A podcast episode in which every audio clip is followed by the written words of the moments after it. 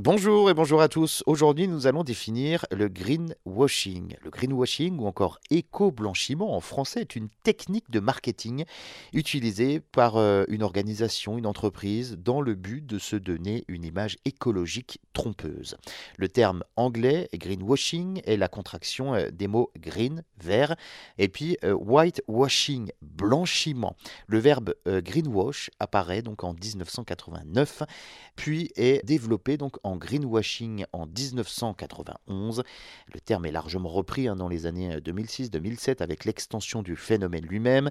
Les entreprises hein, qui font du greenwashing mettent en avant des préoccupations environnementales qu'elles sont loin d'avoir dans leur pratique habituelle. L'argument écologique est donc utilisé de manière trompeuse.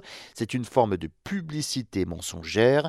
De nombreuses entreprises font du greenwashing pour améliorer leur image. Cela se retrouve dans plusieurs secteurs comme la le cosmétique, l'agroalimentaire ou encore l'automobile.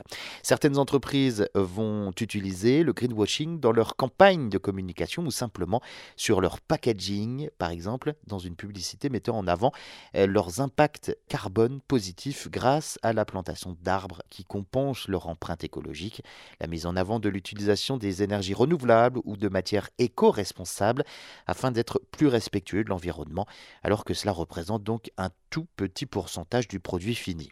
L'utilisation de la couleur verte pour euh, faire croire au caractère naturel de son produit-service, l'utilisation de photos de paysages de nature, de forêt ou encore de plantes, la présence de faux labels, des labels qui sortent de nulle part, que personne ne connaît, mais qui légitiment la marque sur ces pratiques.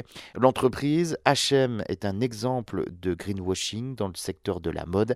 L'entreprise a lancé sa collection HM Conscious, des vêtements produits à partir donc de matières éco-responsables comme le nylon recyclé ou encore le coton bio pour prôner une responsabilité écologique. Le problème ici, c'est que cette collection ne représente qu'une part infime de l'ensemble des vêtements produits et que la marque ne communique pas sur le pourcentage de matière éco-responsable utilisée dans chaque vêtement. Alors, malheureusement, le greenwashing est souvent utilisé par ce genre d'entreprise pour euh, se donner une meilleure image.